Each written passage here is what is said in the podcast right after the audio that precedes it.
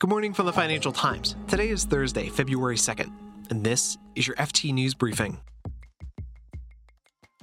The Federal Reserve announced a smaller rise in interest rates yesterday. We'll talk about what the Fed is signaling for the future. Adani bailed on a massive stock sale, another blow for the Indian conglomerate.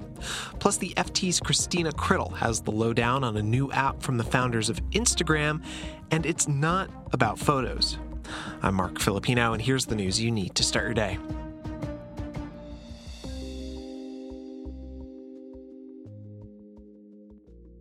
The Fed raised its benchmark interest rate yesterday by twenty-five basis points, but it was a downshift for the Fed after a string of bigger increases. With today's action, we have raised interest rates by four and a half percentage points over the past year. To help translate the latest signals from the central bank, I'm joined now by the F T's Colby Smith. Hey, Colby. Hi, Mark. Okay, so I want to play this clip of Fed Chair Jay Powell from yesterday's press conference after the meeting. Um, he was responding to a question about why the Fed had raised rates again, even though the last few inflation reports have been a lot better. And we're talking about a couple of more rate hikes to get to that level we think is appropriately restrictive.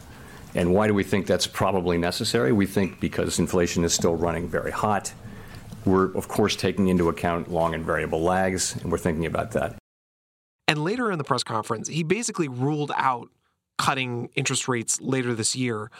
What's your takeaway from all this? Yeah, so uh, the key kind of phrase in the statement and then, of course, in the press conference uh, was the fact that, you know, the, the Fed is committing to um, ongoing interest rate increases.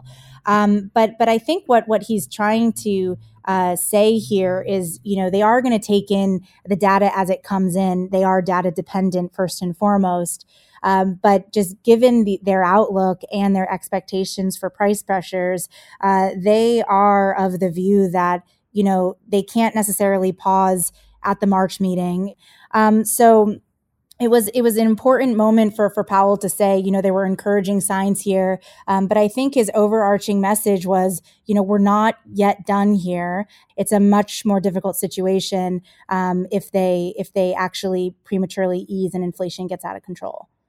Colby Smith is the F T's U S economics editor. Thanks, Colby. Thank you.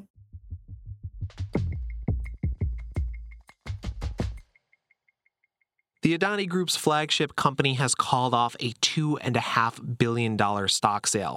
The Adani Group is one of India's most powerful conglomerates, and it stopped the stock sale a week after the New York investment firm Hindenburg Research released a damaging report. It accused the Adani Group of stock manipulation and accounting fraud. Adani Enterprises is now refunding investors the money they'd pay for shares in the recent equity fundraiser. Here's the F T's Hortense Aliyei. Well, we're, we're still trying to figure out the sort of nitty-gritty of it. Our understanding is that Adani had asked investors to put up about half of the funds now, uh, and the rest would then be called on in one or two years' time. So effectively, they're returning about one point two four, one point two five billion dollars.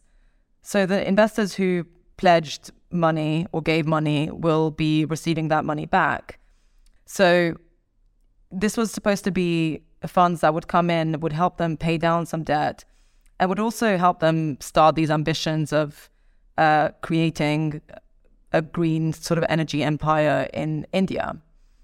But now that the share sale has been pulled, we don't really know what the company will do next. Perhaps it has enough money to continue for a while longer, and it will come back to the market when things calm down a bit, or it's sort of just licking its wounds and it's going to figure out what it will do next.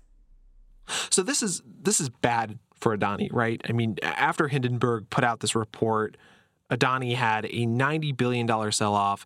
The founder, Gautam Adani's personal wealth took an enormous hit.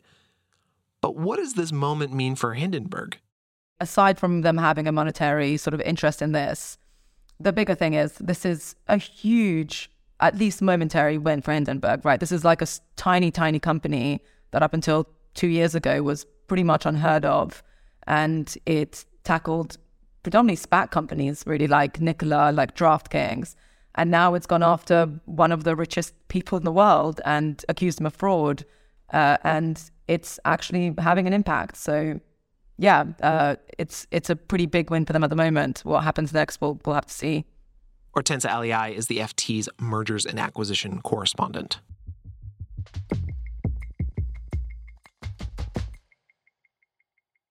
The two guys who founded Instagram and sold it to Facebook have launched a new app. This time, it's all about text, no photos. They're using artificial intelligence to create a news feed that they say avoids the echo chamber of social media. To find out more, I'm joined by the F T's Christina Criddle. Hi, Christina. Hi. Okay, so this company is called Artifact, um, and from the sound of it, they're taking a very different approach than the one that they took when they made their fortune at Instagram. What's the thinking here? Yes, this is deliberately a move away uh, from social networks in total. They believe that social is part of the problem in spreading misinformation. You aren't necessarily getting things from trusted sources, and you tend to be seeing stuff that you already agree with. Additionally, a lot of this app is powered by A I, and at the moment, A I is much more powerful if it's trained on text, and so that's another reason why they've turned to text first of all. So how would Artifact compete with other social media sites? So Kevin Systrom, who's the co-founder, he told me that he saw the app as a potential rival to Twitter in terms of being able to find your news and articles about specialist interests and things like that on there.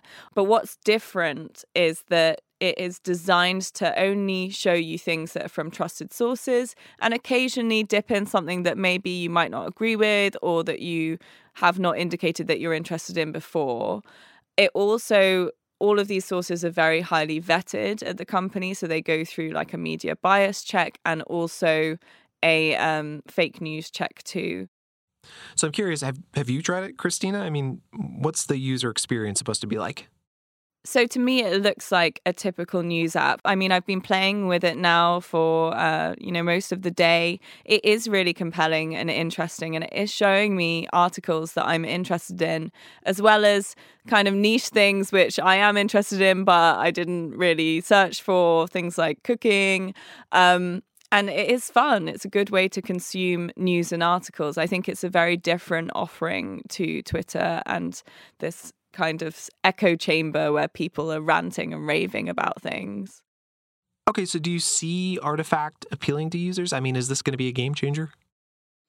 I am a bit skeptical. I really do think that they can design a nice product. And from what I've seen of the app so far, it is really nice to use and I'm enjoying using it.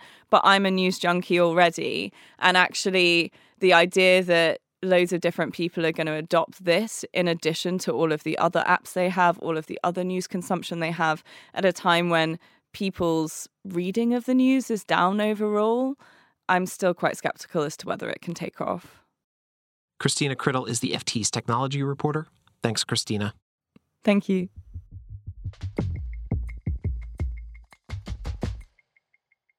Before we go, we have a bit of closure for banks that once had Archegos Capital Management as their brokerage client.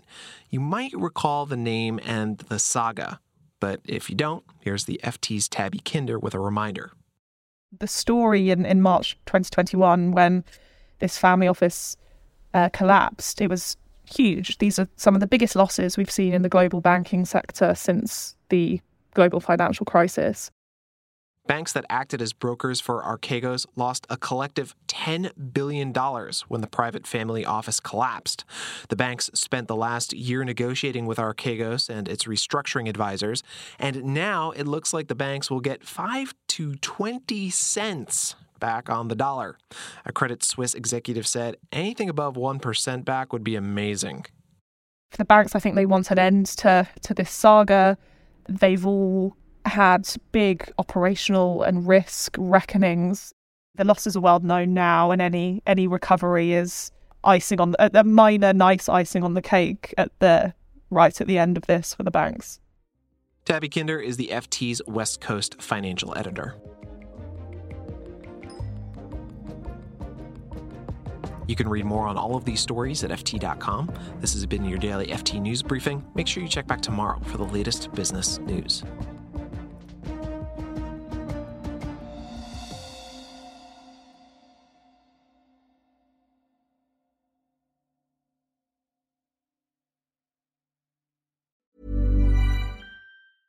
Hi, this is Janice Torres from Yo Quiero Dinero.